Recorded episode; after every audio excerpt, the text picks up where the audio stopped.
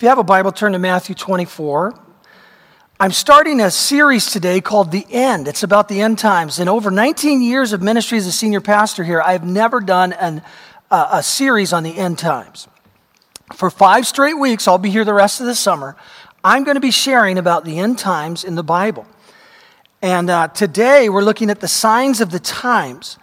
And to me, um, this is probably the most important prophetic passage in all the New Testament because Jesus gave this message, this prophecy that we're about to look at.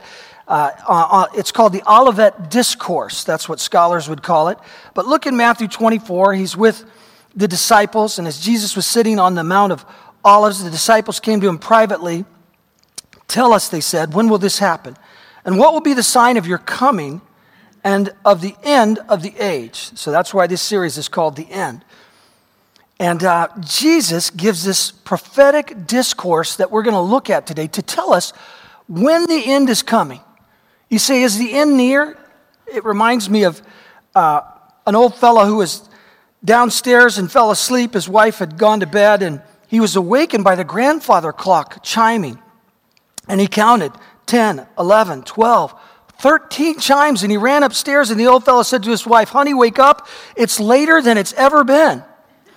Well, uh, I don't know exactly when he's coming. No man knows the day or the hour, but I'll tell you this it's later than it's ever been, and it's closer than it's ever been.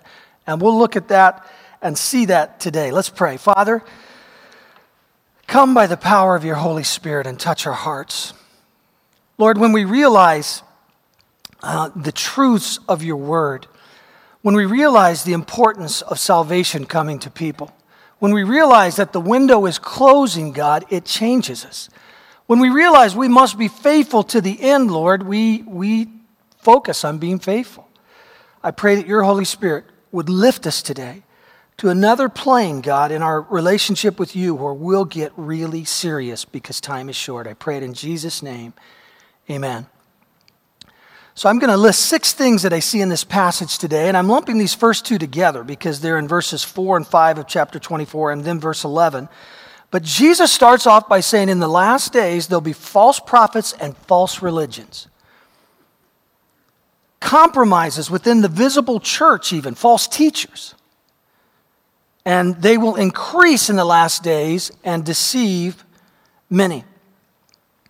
Today, many of the mainline denominations in America that have been around for nearly the 200 years we've been here, there are several of them that don't even teach that Jesus is the way to salvation anymore.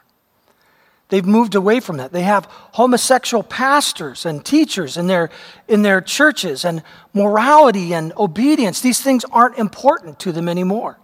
I can tell you that in my lifetime, over the last 20 years, I've seen an increase in this that I never thought would be possible in America in my lifetime. It's been amazing how fast these things are moving, and there's a temptation for the rest of the church to join in, the Church of Jesus Christ in America. Well, I'll tell you, some of those aren't the Church of Jesus Christ anymore. They've moved to false doctrines, false teachings, and if Jesus isn't the way, then, then you're teaching heresy.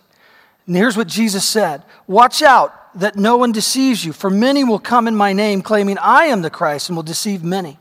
He's talking about false Christ, false prophets here. And then verse 11 of the same chapter, he said, And many false prophets will appear and deceive many people. Other versions say teachers.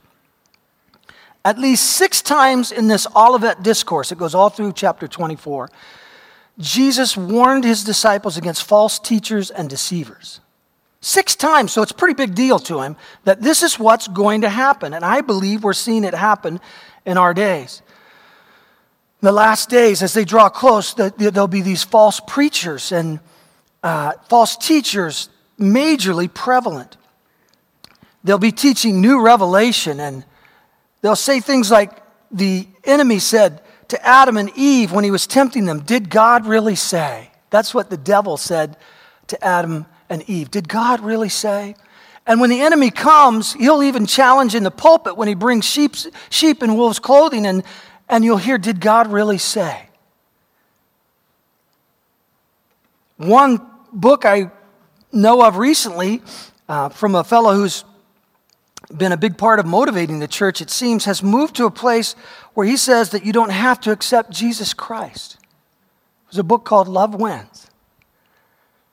And so love uh, isn't Jesus anymore. If it isn't accepting Jesus. Not necessary to go to heaven to accept Jesus before you die. And when you teach that, you're teaching heresy. Pastors are now teaching that you don't have to repent of sin. Listen, anytime that teaching doesn't have anything to do with faithfulness or, or obedience to God's word and truth, heresy follows. Faithfulness should be a big deal. Repentance, turn and walk away from your sin that you might be blessed in this life, that you might be pure and reach out and bless others. These things are all in the Word of God. 2 Timothy 4 3 says, For the time will come when men will not put up with sound doctrine. Instead, to suit their own desires, they will gather around them a great number of teachers to say what their itching ears want to hear. When I surrendered to the call on my life, and you've heard me say many times, I didn't want to be a preacher. I counted the costs, and one of the things I decided before I started is I, I would not bow to fear or favor of man that I would preach to the best of my ability what is in the Word of God, the gospel of Jesus Christ, and let the chips fall where they may. I belong to Him, not to men. I know He loves mankind. I know He's trying to draw mankind. But if you don't know that you have sinned against a holy God and you must repent to be saved, if you don't know that, then you won't come to Christ. For what reason would there be?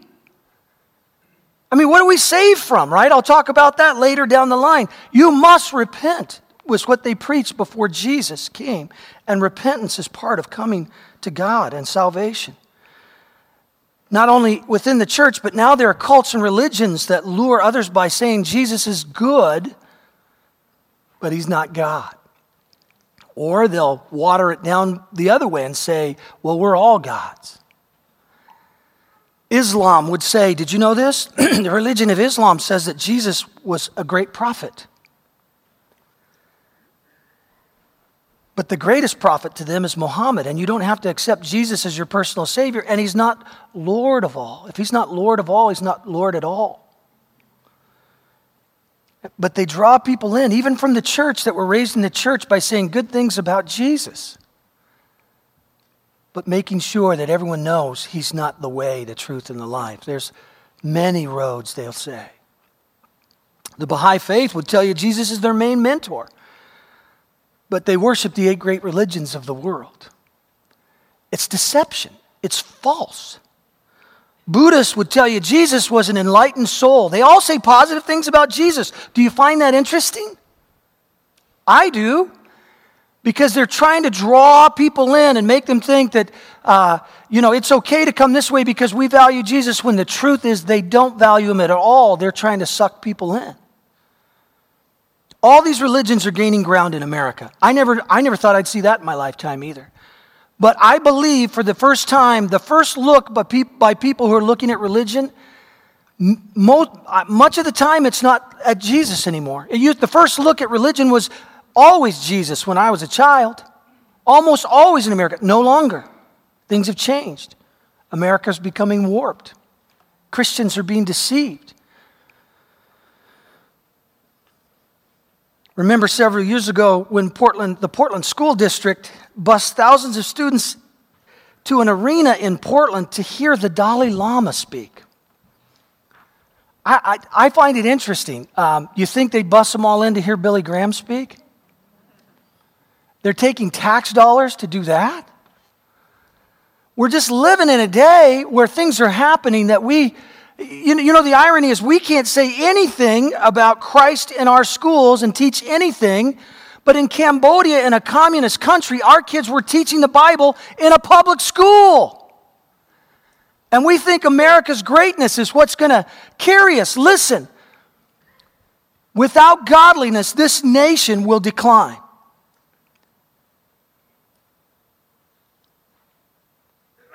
All of these false religions are drawing people in by saying you can believe that Jesus is good, but they insist that Jesus is not God. Here's what the Bible says Don't be deceived. Don't be deceived. Salvation is found in no one else. For there is no other name under heaven given to men by which we must be saved. It's the name of Jesus. That's the name they're talking of there. John 14, 6, Jesus answered, I'm the way, the truth, and the life. No one comes to the Father except through me. We can't let go of that. And Jesus said, Those things will happen where false teachers, prophets, false Christs will appear in the last day. Second thing he mentioned was wars and rumors of wars. You will hear of wars and rumors of wars, but see to it that you are not alarmed. Such things must happen, but the end is still to come. Nation will rise against nation, and kingdom against kingdom. So Jesus says, as the end draws near, you'll see wars. It doesn't mean it's the end, but it means it's drawing near. Did you know that there have been approximately 15,000 wars in recorded human history? Throughout time, 15,000 wars. Far more people have died in wars during the past hundred years than in all the centuries before in this world. And the wars just keep proliferating. As, as a matter of fact, you know, we talk about wars in the last hundred years. World War I alone involved more men in uniform than all the troops in all the wars before it recorded in time. 53 million troops in World War I. That was more soldiers than all the other wars combined uh, had. 13 million were killed in that war, in World War I. And we look at the Middle East, and there's some prophecy about that that I'll get into later, not so much today. But let's think of wars and rumors of wars when it comes to the Middle East. America and Iraq, that was not too far behind us. Afghanistan, we're still there.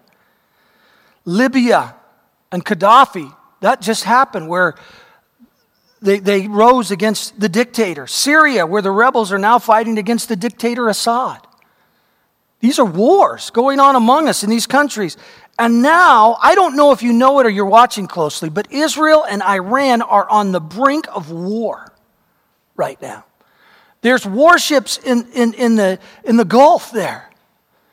And they're threatening to that they can hit. Iran says we can hit you with nuclear uh, missiles we can hit your ships. And they're talking about the total annihilation Iran is of Israel. And Israel wants to defend itself. And I'm telling you, if this war happens, it is highly likely America will enter that war. Wars and rumors of wars. Jesus said, This is leading up to the end. When you hear of this, do not be alarmed. Such things must happen, but the end is still to come. These signs are leading up to the end, but the end is not yet. And then Jesus mentioned this famines and earthquakes. There will be famines and earthquakes, verse 7, middle of verse 7. In various places, all these are the beginning of birth pains. Did you know that it took from the time of Adam until 1857 for the population of this planet to reach 1 billion? It's the creation of man 1857, population reached 1 billion. Since then, we've added a billion people every 20 years to the Earth's population. That's pretty rapid growth. And when that happens, because we now have 7 billion people on the Earth, population explosion causes famines, especially in third world countries. And we're seeing that there is famine uh, throughout the world. We've seen that in this last 50 years in an incredible uh, way in Ethiopia and Egypt and other nations. And then earthquakes. He said earthquakes would happen with frequency. Let me read this to you. Take a look at it on the screen. The United States Geological Survey revealed that during the period from 2000 to 2008, the total number of earthquakes worldwide each year that were recorded with the magnitude of 3.0 to 3.9 increased from 4,827 to an astonishing 11,735. Likewise, those with the magnitude of 4 to 4.9 increased in number from 8,008 in the year 2000 to 12,291 in 2008. While those measuring 5.0 to 5.9 rose from 1,344 to 1,768 it's pretty obvious that earthquakes are on the rise as well. Of course, I was in Haiti this year, and you know that in 2010, you talk about uh, getting shook up. 20, or rather, 222,000 people died on that, in that earthquake on, on January 12th, 2010. 222,570 people died in Haiti. 7.0 earthquake. 1.3 million people were displaced. I was in that country this year. I saw it. We're living in times where these things that Jesus said would be the signs, they're increasing. They're the birth pains that he spoke of. Tim LaHaye um, wrote a series of book about, books about the, the end times, the Left Behind series. He spoke at a Rotary Club in San Diego at the invitation of a doctor. His name was Ron Jones. It's a few years ago. And he had been a recent convert to Christ. And he had been the president of Rotary. And when he stepped down, he, he brought in Tim LaHaye to speak because he wanted there to be a Christian witness to the businessmen as he stepped out. So LaHaye said yes, and he spoke to 700 people that day that were gathered at the luncheon. And most, he said, seemed bored with his gospel presentation. All 700 businessmen didn't seem to be that interested. Until an earthquake hit. The dishes rattled and water sloshed in dinner glasses, and the chandeliers swung back and forth. The lights even dimmed some. And LaHaye said suddenly he had everyone's rapt attention, talking about the end times. You know, it's interesting when we feel like we're near the end how we focus on God, or when we feel like the end could be near. I'm certainly not an advocate of war. Anybody who likes war is sick. But it's interesting that in times of war, people turn to Jesus at much more rapid rates. It's interesting that when people are on their deathbed near the end, how they focus on God and their families take a look at eternity in ways that they haven't before. And it's interesting here, I think one of the reasons Jesus is saying that earthquakes will come is he wants to get people's attention. Hey, we're getting closer. We're getting closer. I want you to think about this. Eternity's on the line for you and for others. I want you to think about this. I think that's why he let these increases happen. And he said in verse 8 that these, these earthquakes and famines are the beginning of birth pains. I, I, I didn't know it, but I found in my research that um, women in their birth pains have 30 to 50 birth pains, um, sometimes days apart, before they give birth. I remember being in that room with Karen, and I'll just tell you, it felt like a lot more than 30 or 50 when that was going on, I'm sure to her. But the point is, you know what birth pains means? It doesn't mean the baby's here, it means the baby's coming really quick. And this Greek word that's translated birth pains is an exact translation. We're near the end.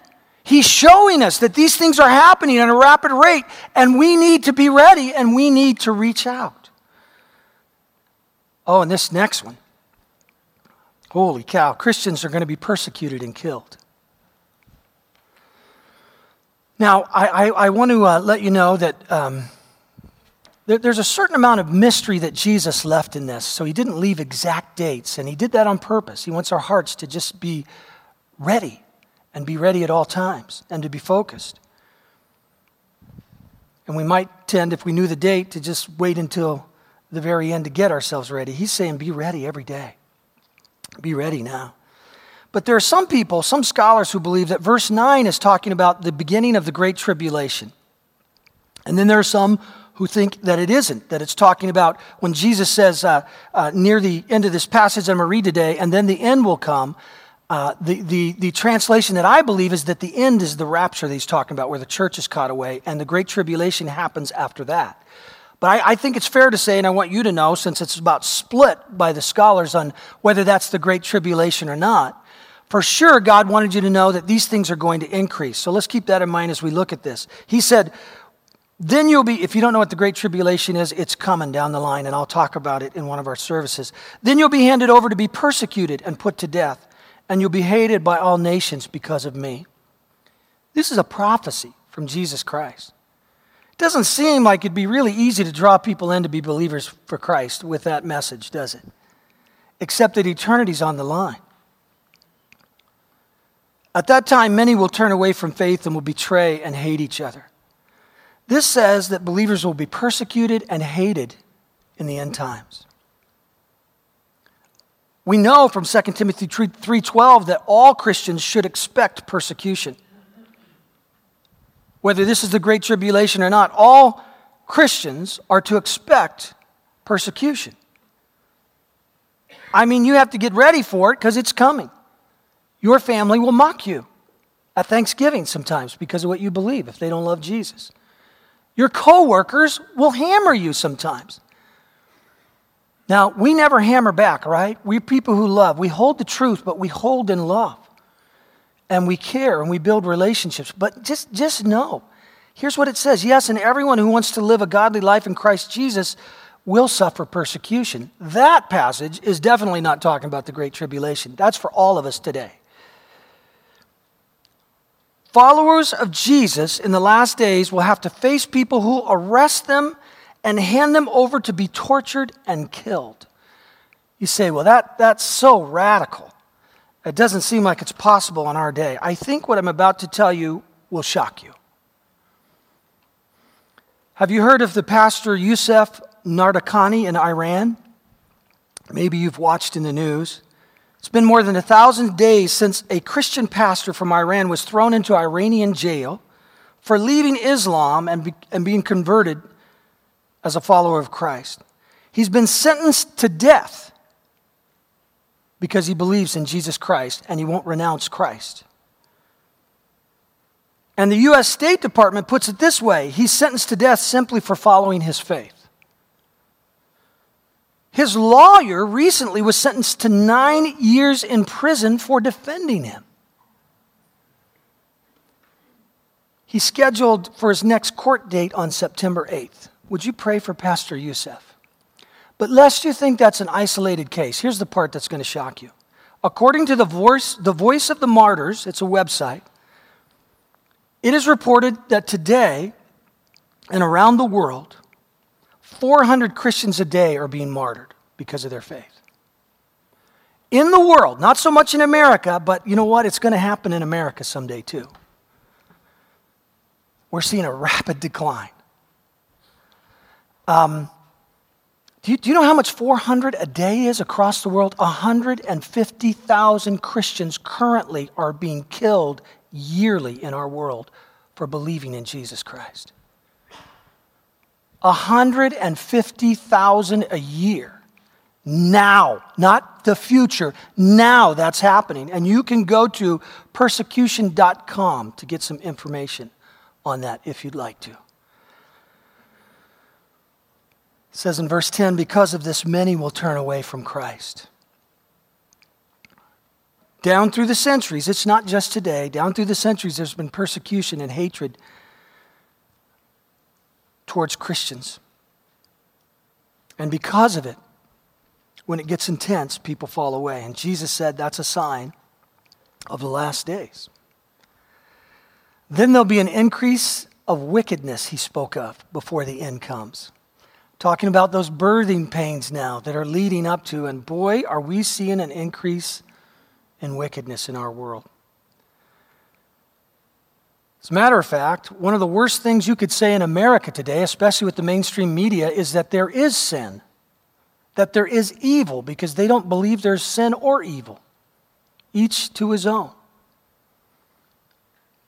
Matthew 24 12 says, Because of the increase of wickedness, the love of most will grow cold, but he who stands firm to the end will be saved.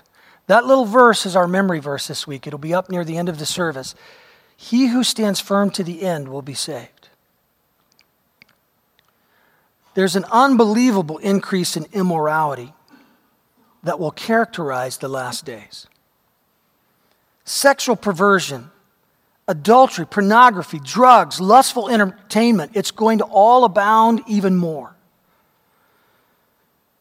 Jesus, in this Olivet discourse in verse 37, says, It will be as it was in the days of Noah. Here's what it says about Noah in the New Testament as it was in the days of Noah. This is Matthew 24 37. This is Jesus talking in the same discourse. So will it be at the coming of the Son of Man.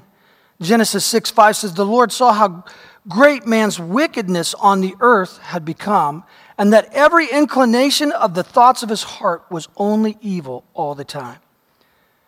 And then there's, there's another passage where uh, I believe it's the same explanation here. It's in Luke 17, a, a synopsis of the same story. It will be as it was in the days of Lot. He speaks of Noah and Lot in Luke 17. Well, do you remember Lot? Lot, the city was so evil in Sodom and Gomorrah that, that a large crowd of crazy, um, wicked, homosexual people came and said, Give us your visitors because we want to have sex with them. I mean, that's pretty depraved to say, We saw guests go in your home, send them out. I know it could make people upset, but I, you know, I'm a Bible guy. I'm just a Bible guy. Luke 17, here it is. As this is Jesus saying, as it was in the same days of Lot, people were eating, drinking, buying and selling, planting and building. But the day Lot left Sodom, fire and sulfur rained down from heaven and destroyed them all. So there's a New Testament recollection of that.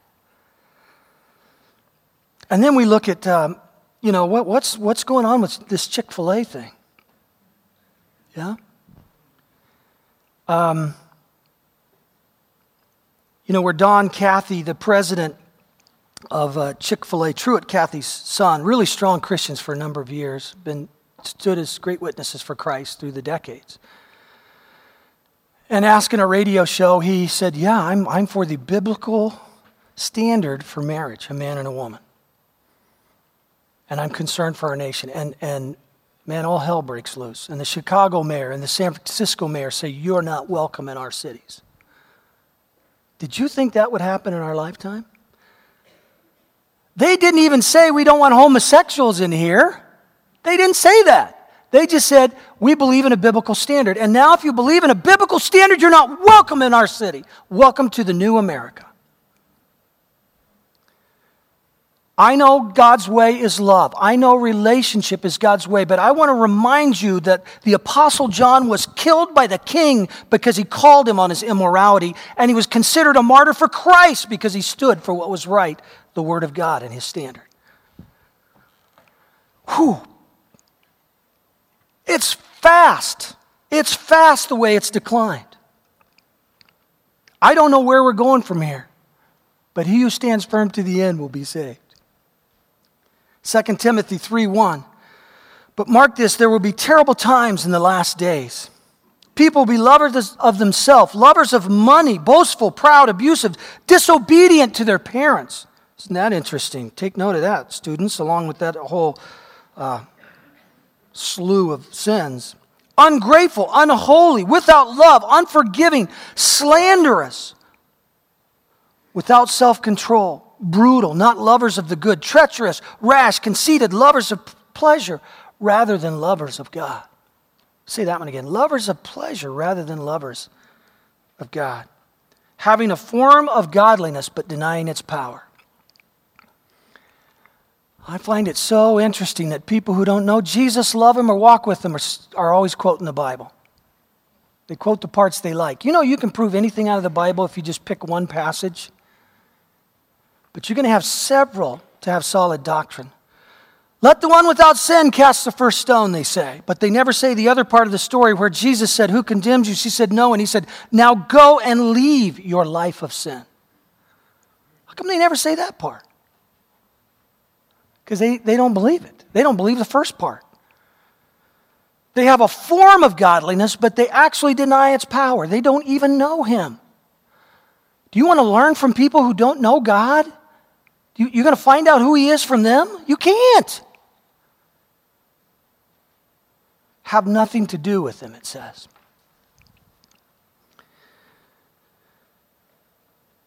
The last thing, He said, the gospel must be preached around the world. That's what Jesus said, because we're in the last days. And this gospel of the kingdom will be preached in the whole world as a testimony to all nations, and then the end will come. And that's where I think the rapture is. And we'll talk about that next week. Jesus coming in the clouds to catch the saints away. I believe we'll go. I, I, I'm a pre trib guy. I believe we'll go before the tribulation happens. And he'll pull us out of here. The great tribulation before that happens. And I'll talk about that a little bit more next week. But many interpreters believe that the end refers to when the dead in Christ will rise, when the saints are caught away, the rapture. We'll talk about that next week. Jesus tells his disciples that their business, what, what then should we do? We should live pure. We should stick to the Word of God. Don't let people pull you off. By the way, the only way you're really going to know it is if you read it, because I could be telling you lies up here, and if you didn't read the Bible, you wouldn't even know. You just say he's a good guy and he's funny. I think I believe what he believes. Don't believe what I believe, believe the Bible. Anybody who says the Bible's not important is somebody who wants to inflate their own importance. And they have an agenda that's different. You're going to be safe if you stick with the Word of God, and you must read it to know it. He tells the disciples that their business is to spread the gospel around the world. That's our business too. We're his disciples. It's been estimated that nearly one third of the, op- the earth's population alive today are Christians. Did you know that? That's over 2 billion people. One third of the earth's population's population is Christian now. Jesus is the most hated in the world, but he's also the most loved.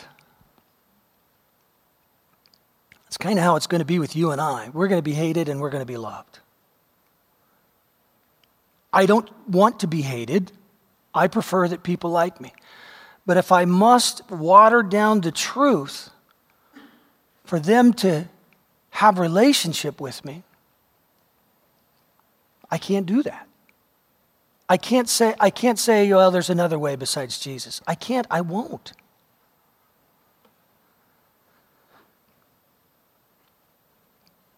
The solution for our world is not political. President Bush couldn't do it. President Obama can't do it. President Romney won't do it either. They're not going to rescue us. The solution is spiritual for our world. Eternity is on the line. John 3 7 says, You must be born again. That is the solution. The natural mind, the natural man, the Bible says, cannot understand the things of God. When people come to Jesus, their lives change, their perspective change. As a matter of fact, I know a man who's one of our elders who had a different view of abortion. And the moment he got saved, the Lord revealed to him that those were little lives that were real that were being taken. And he changed his mind. When all the Christians witnessing to him before and talking about that didn't change a thing in him. You can't clean a fish before you catch it, it's just impossible. But when people surrender to Jesus as Lord, the Holy Spirit starts to work on their hearts. And the truth of the word hits them in a different way. People need Jesus. We've got to get that message out to there's, there's a limited amount of time before the end comes. And that's why we send the youth to Cambodia, isn't it, Pastor Dave?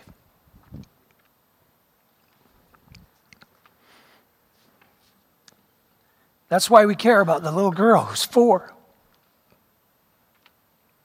You know, when I was in Cambodia, I sat. Um, my, my favorite thing actually was I was invited to a home to have dinner. You don't know what you're going to get when you're in a foreign country, especially if you're in a home, right? but I met this lady who was now a pastor, and she had a grass house. And they had it elevated so they could be in the shade underneath to work during the day. And Pastor John and I had lunch with Ken Hoff, the missionary, and we heard their stories. Now just think, 17 years ago, nobody in Cambodia, real, I mean, there was, there was no church. It's just been opened up recently. And now there are scores of thousands, maybe hundreds of thousands of believers in the last 17 years. Why? Because the church said, let's get after it. It's an open door. Let's seize the opportunity. As we were sitting there around that table, through an interpreter, that lady who was a pastor of the local church there, and there's small churches there. As a matter of fact, I saw a couple of them that we built. That's part of why we went. This church has built them. So I went to see those churches. And it was cool because we have preschools where uh, the people are spiritists and they're afraid of evil spirits, and so they don't want to come near to a church. But, we, but, but those churches that we built through the missionaries are giving free education to preschoolers and kindergartners. So, because of the free education, the parents are coming, and the fear of Jesus and the fear that the spirits will get them if they go to a different religion uh, is, is declining because they're finding the love of God in these missionaries. Their children are learning English and they're being taught the Bible. The nation's being changed. If we can get another window for the next 10 years, w- th- there'll be a major witness for Jesus in Cambodia. And one of the pastors told me her story. She didn't believe in Jesus.